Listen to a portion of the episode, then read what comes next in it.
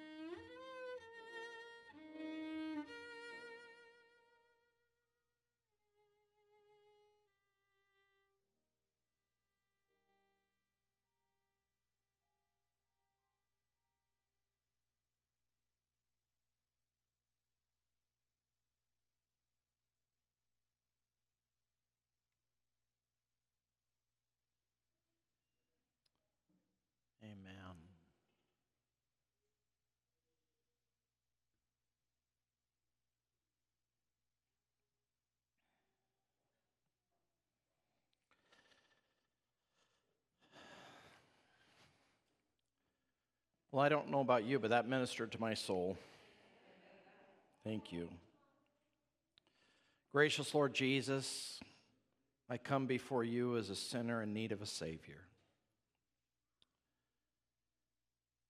We recognize, dear Lord, that we are in the devil's land. He, tries his best to not only discourage and wound, but to separate and fragment, fragment and destroy relationships, and ultimately to kill. And so that's why we're here, Jesus. We want to look to you, the author and perfecter of our faith. We want to, want to seek you. Because without you, Jesus, we are lost. So forgive us of our sins, Lord, for our wayward ways, for when we've hurt one another, and allow us the grace, dear Lord, to continue in relationships with each other. Be here and speak to our hearts, I pray, Jesus. In your name, amen. I'm doing a series entitled This I Know. Last week was on Creator, this week is on Great Controversy. And we really start at the end of the Bible to understand the beginning. You have to go to the end to really make sense of the beginning. And the Bible tells us very clearly in Revelation chapter 12 that there broke out in heaven, Michael and his angels fought, war had broken out, and Michael and his angels fought against the dragon, and the dragon and his angels fought back. This war, this struggle between heaven's hosts and the demons, literally, that would become hell, began to fight against each other. And the Bible makes it very clear that he, the devil, was not strong enough and they lost their place in heaven. The great dragon was hurled down, that ancient serpent called the devil or Satan, who leads the whole world astray. He was hurled to the earth and his angels with him. In fact, when Jesus was on earth, he himself said, I saw Satan fall like lightning from heaven. Luke 10 18. You want to know why there's war on earth? Because at one time there was war in heaven. We are all, we all have a front seat these days to war. We all can turn on our televisions or even look on our phones and we can watch and hear of massacres taking place right now. In fact, this very moment, someone is being killed right now in war. Right now. The reason why we have cruelty and suffering and hatred is because there was war in heaven. So, when we talk about the great controversy, we're not talking about Star Wars on TV. We're talking about the great controversy between Christ and Satan. And some might ask at this juncture right now, they may say, well, if there was war in heaven and Satan rebelled and his angels rebelled, why didn't God just flick his finger and poof, they would be all gone? That would have been a simple way to destroy wickedness and sin. But then the remainder, two thirds of the angels that were with God would have looked around and said, Well, maybe the accusation Satan was making is true because look at, they disagreed with God and poof, they're gone. Somehow, in this two kingdom situation, somehow God had to allow us and everyone else to see what these two kingdoms really were about. Years ago, I heard a story. It's a story of a small little silver bell and a young boy by the name of Koichi. And little Koichi one day decided to go out and play with his friends at a nearby lake, not far out of the city. And he took his sisters, without permission, little silver bell. And the game that they played in this little lake that they played in was they would take the silver bell and throw it out into the water, and then someone would dive into the water and see the sparkle of the silver against the sunlight flickering through the water, and they would bring the silver bell up. And so it was that on this particular day, someone threw the bell way out there, way out there. And Koichi dove in to find the bell. He knew it was going to be difficult because that was a far throw. But he had been diving for a lot of times and a good little swimmer, and he had spent a lot of time underwater, and he knew how to hold his breath, and he was down there looking and checking out to see if he could find that little silver bell. So, finally, after some time of being under the water, Koichi came out of the water and his world was forever changed. Because on that day, at that moment, October 6, 1945, the Hiroshima bomb was, had been dropped, and no friend of Koichi was alive. Everything had been leveled, everything had changed. Koichi came out of that water in a war that he hadn't started, but he was affected by it. And, dear family, we are all a part of a war that we did not start, but we are all affected by it. The Bible lets us know, as we talked about last week, that when God created this earth, it was beautiful. It was gorgeous beyond a description. In every way, life pulsated throughout creation with, with beauty and vibrancy. Everything that came fresh from the Creator's spoken word was absolutely perfect. In Genesis chapter 1 and Genesis chapter 2 describes in accurate detail how God spoke large and small into creation. And we find that every day of creation was for our blessing and benefit. Each day was designed with God's touch, God's blessing, God's presence, God's love.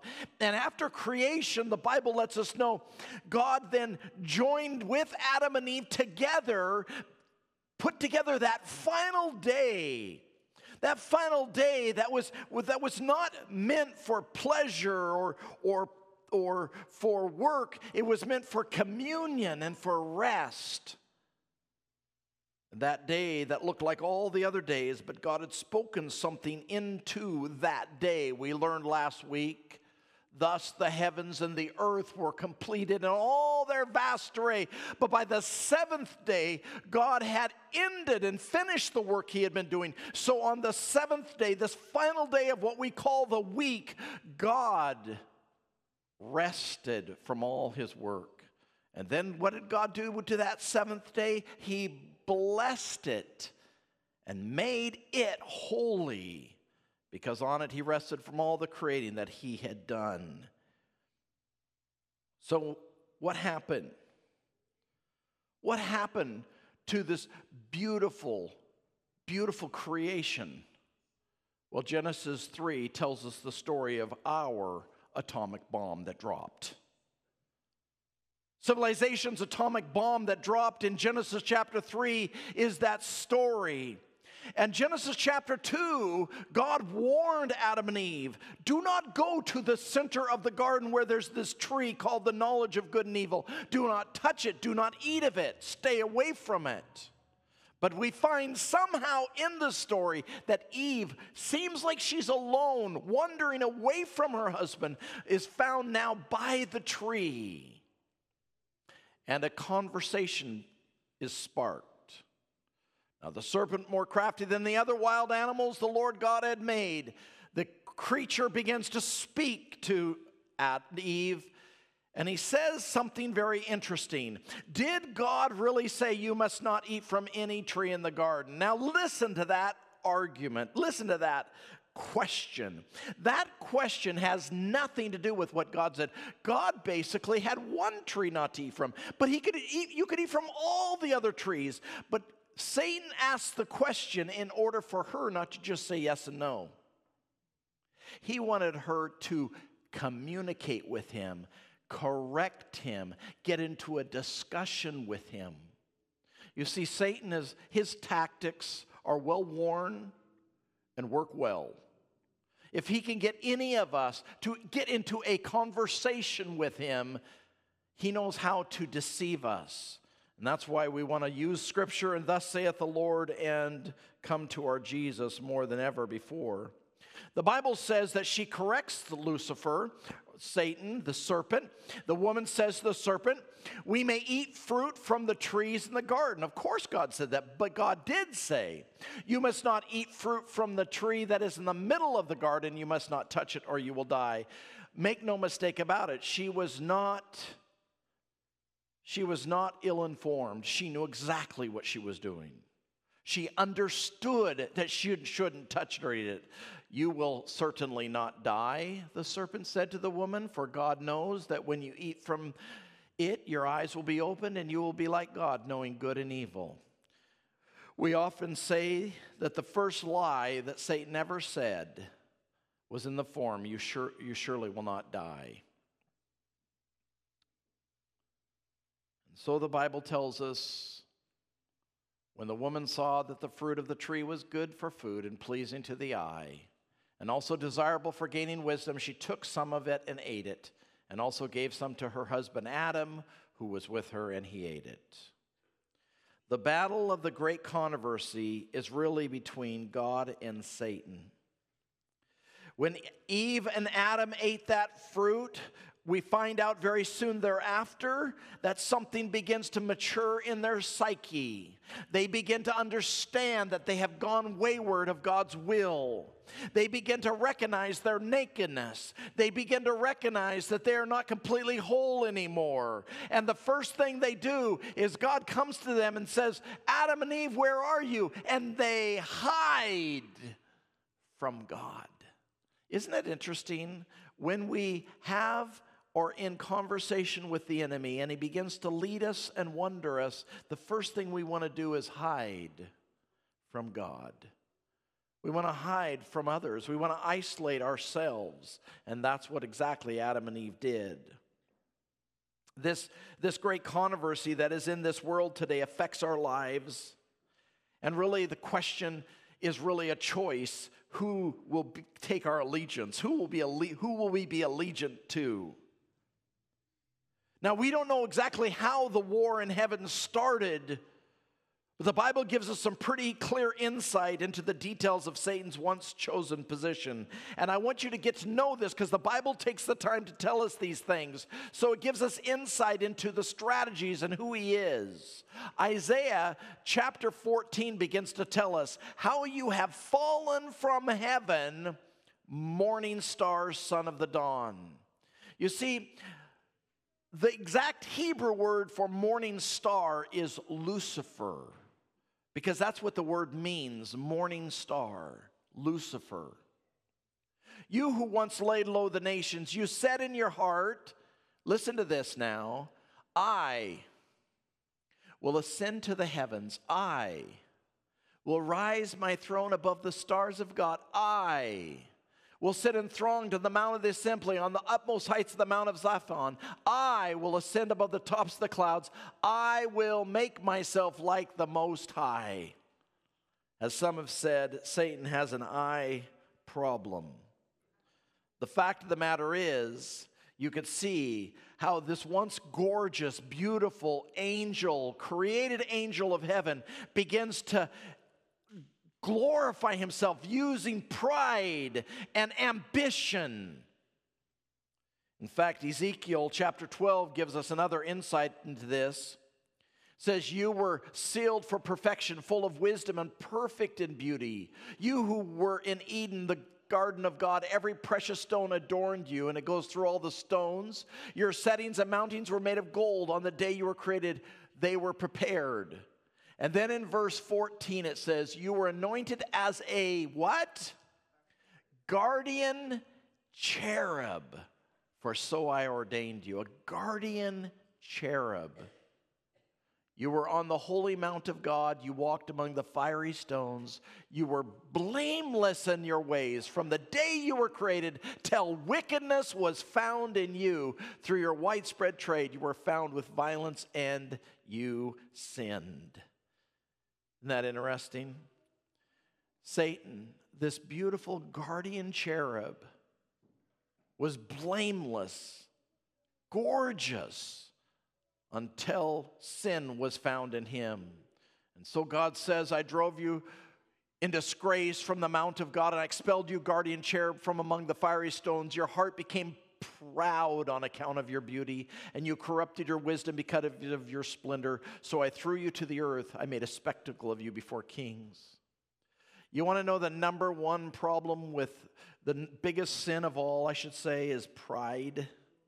Pride. I'm better than you somehow.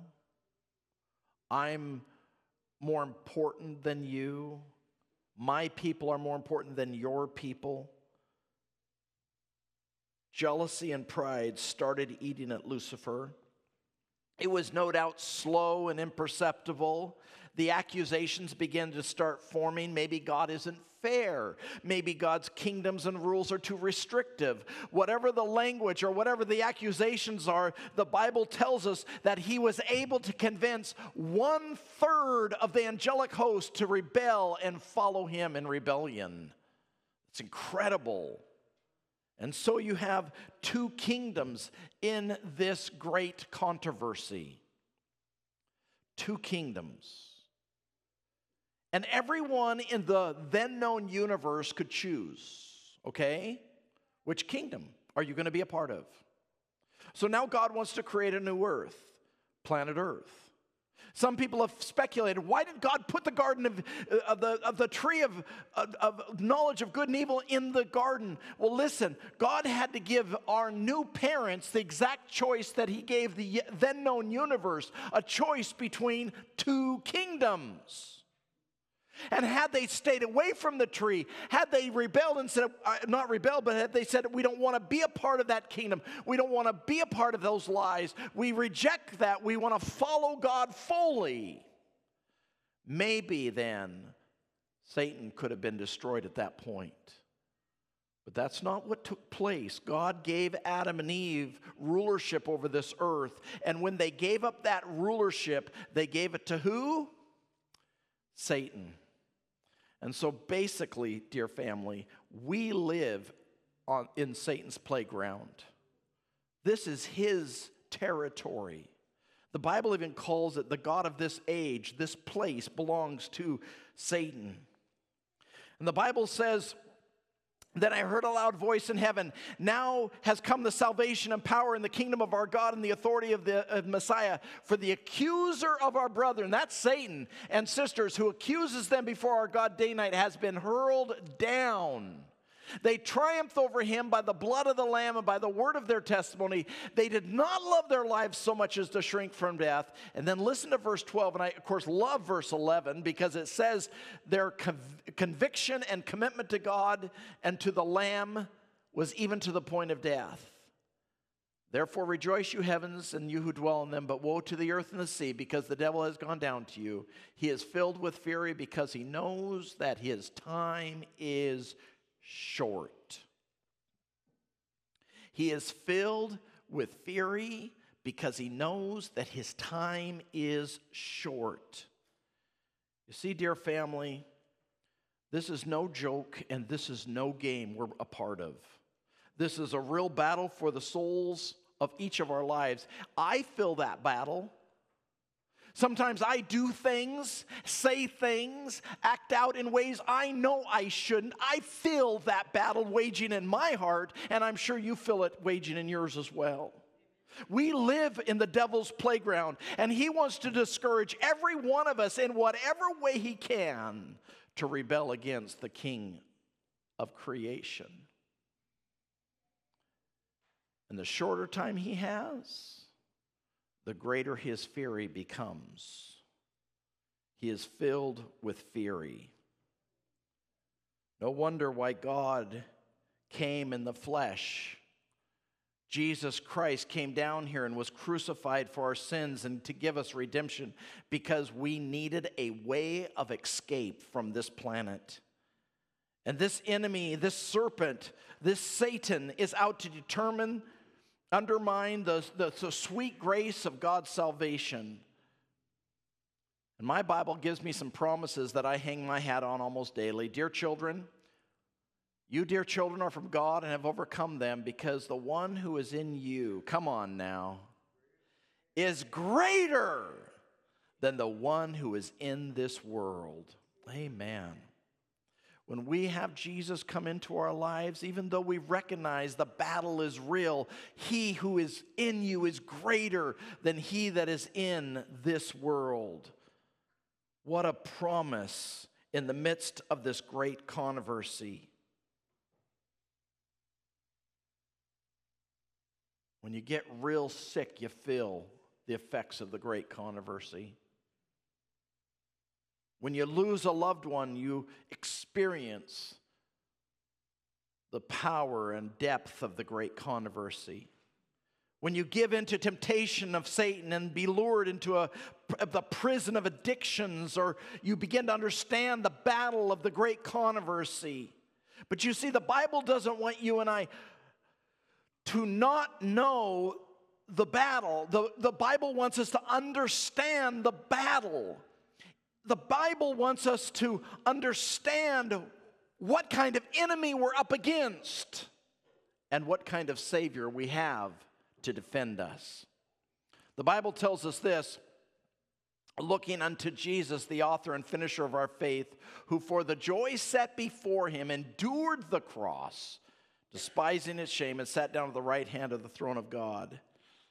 Now, what this text tells me that I love so much is that when in this battle, I keep my eyes focused on Jesus, I can come back and repent and be what?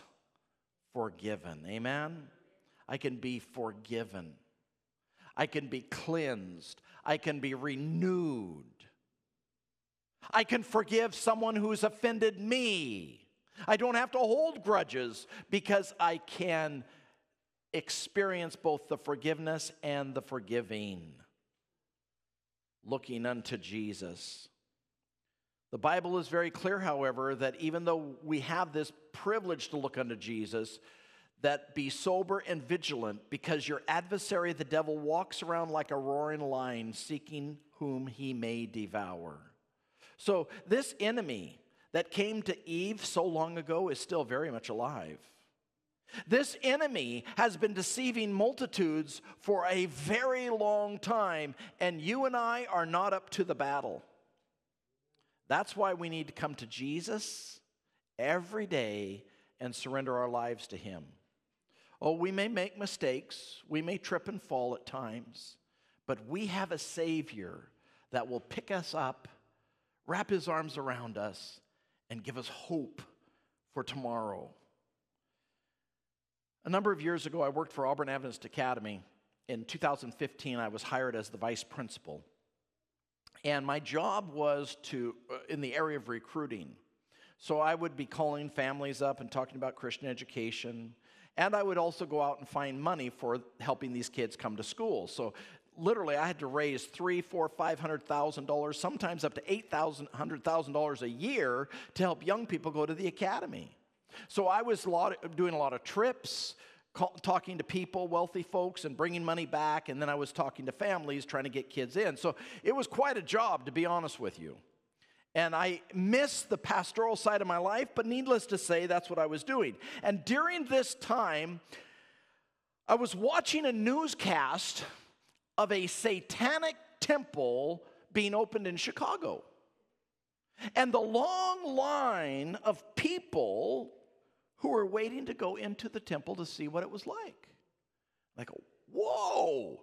And then they flicked a picture and it was off the screen. And I said, What was that? And it's the image found in the temple, the satanic temple. Now, I don't like to show this picture, but there's something that you need to see because in this image, screams loud and clear the intention of Satan. Beside that gross sculpture are two little children, a boy and a girl.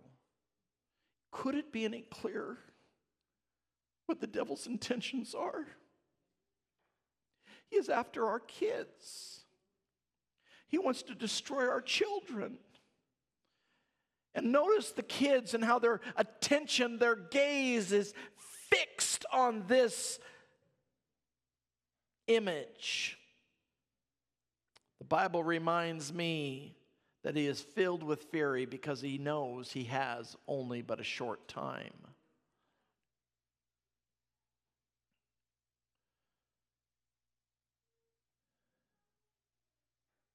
I'm so glad the Bible reminds me of Romans 16:20 where God says that he is going to one day crush Satan. He is going to destroy Satan. In fact, there's scriptures alluding in the Old Testament that says that he will be as if he was never, ever has been. He will be gone. He'll be destroyed. He'll be crushed. But as for me and my family, I want to serve the Lord. Amen? I want to be on God's side. The enemy is much too acquired within this sinful world that I can combat him on my own. I can't. I feel it daily. I know I can't. And my only defense, my only armor is to put on the armor of God, to be covered in the righteousness of Christ, to be held by the grace of Jesus. This beautiful text here I love also. Submit therefore yourselves to God. Resist the devil, and he will flee from you. Now, that's a pretty important text if you think about it. Because it's not asking you to run from the devil, it's telling you just turn to Jesus and the devil will run from you. Isn't that good news? The best description I can think of that text is when I think of the death of Christ. On that Friday when Jesus was on that cross, frankly, it looked like the devil had won. It looked like he had succeeded of killing the Son of God. It looked like all hope was gone. The disciples fled in terror and hid in their house. The Messiah had died. On that Friday evening, they took down the body lifeless, bloodied, bruised, and broken. And for all intents and purposes, this has got to be one of the darkest days on planet Earth. Looked hopeless. But you know, my Bible tells me that a whole platoon of Roman guards stood around that tomb to keep Jesus in and make sure the disciples wouldn't take him out. But I believe, family, that there were a lot more than just those Roman soldiers around that tomb that night. I believe Satan himself and the host of evil angels crowded that tomb to keep Jesus in. And then the Bible tells me that an angel from heaven, straight from the heart of God, came down. Here's what the Bible says.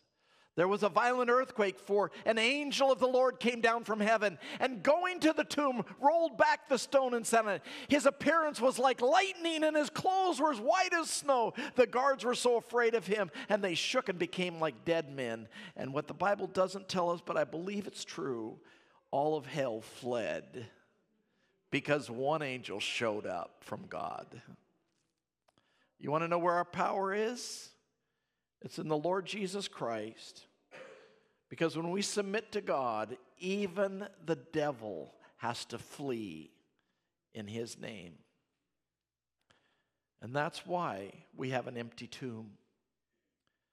Because the Lord God Almighty faced our death as a criminal, died our sin as a sinner, and he rose for us that we might live forever with him. The Bible tells me in Ephesians 1:18, I pray that the eyes of your heart, your family, may be enlightened in order that you may know the hope to which he has called you, the riches of his glorious inheritance to his holy people. And get this now, verse 19 and 20, gorgeous, and his incomparably great power for us who believe. What kind of power? What kind of power? The power is the same as the mighty strength he exerted when he raised Christ from the dead. That's the power that God wants to give to you and to me that power. Oh, there's no doubt there's a great controversy going on.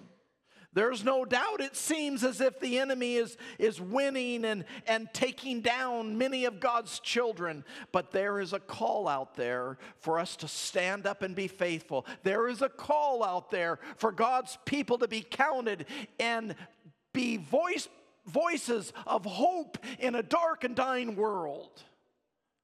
And for those of us here in Port Angeles, we want to be such a people. You know, this last week I had the joy, I'm, I'm, telling you, I just look forward to it so much. Every Sunday night and Thursday night going out, I had the joy of wrapping my arms around people who don't get hugged every day. I know that for a fact. And telling them that God loves you and hugging them as hard as I can hug them to let them know that they're valuable because Jesus died for them. This week, I met a gal. Her name is Isabel. And she lives in one of our Oxford houses here in town. She's been clean for about six, seven months. She's been on the street. She has a little boy. And I'm telling you, dear family, I wish I could have recorded the sincerity of gratitude that she had for this church family and what we're doing out there. She said, I've been homeless. I know what it's like to go hungry. And as she's eating our food, she said, Thank you, thank you for being so loving to our people out here. God is calling, and we are responding. And the great controversy may wage on, but as a people, we stand with Jesus and Him alone. Let's bow our heads. Dear Lord Jesus, I want to thank you for letting us be all a part of the family of God. And we're a broken family, and sometimes we get upset at each other and hurt each other. And for that, we are sorry, Lord. But Jesus, we pray that you will use us despite ourselves, that your spirit would pour out in us despite our own hard headedness at times. And God, I just want to make a call this morning that as if there is someone today that feels that great controversy, that is, that is feeling the pains and the wounds of the enemy in their home, in their life, in their marriage. And they just want to stand today and say, Jesus, I belong to you and I need you. I need you. I want my eyes to focus on you and you alone in this great controversy. I want to invite you to stand with me. I want to invite you to stand with me and say, Yes, Jesus, I recognize the war and I want to be on your side. If that's your decision today, just stand with me wherever you are. Thank you, Jesus. Jesus, we love you. We need you. We recognize how the enemy has tried to hurt us and to hurt our children. And we just want to stand with you. And we thank you, Jesus, for we are always safe with you. In your holy, precious name we pray. Amen.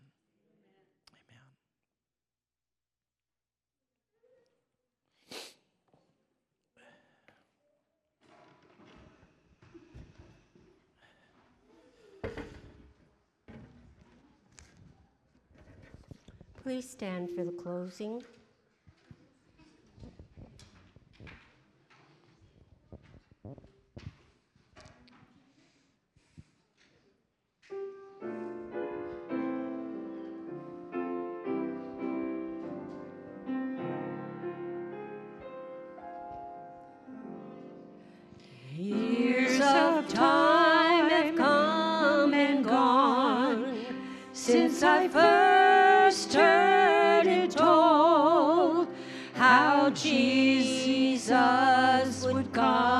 Again someday.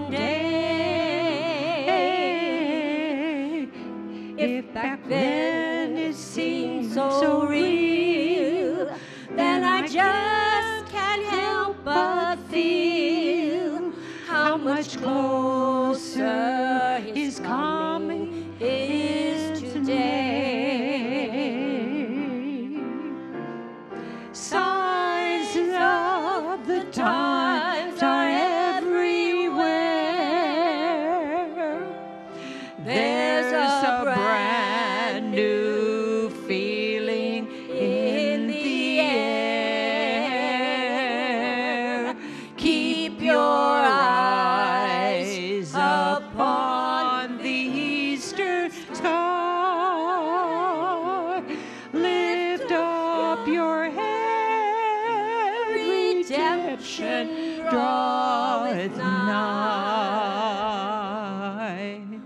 Wars and strife on every hand, and violence fills our land. Still, some people doubt he'll come again.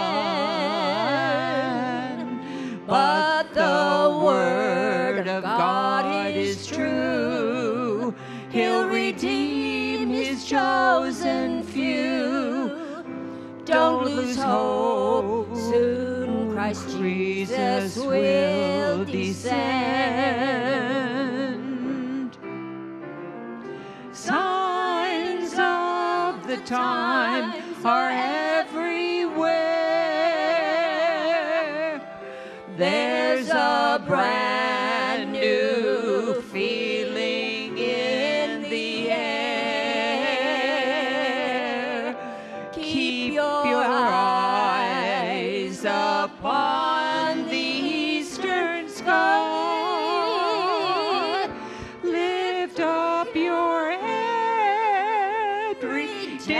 redemption draweth nigh. Lift up your head, redemption draweth nigh.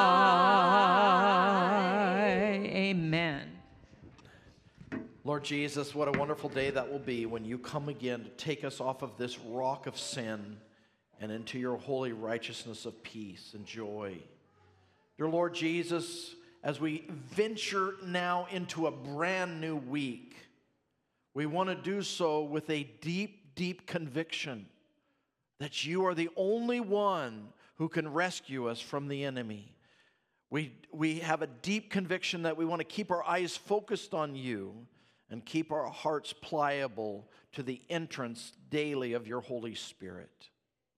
So now may the love of God and the grace of the Lord Jesus Christ and the fellowship of the Holy Spirit be with us both now and forevermore, we pray. And the congregation said, Amen. Amen.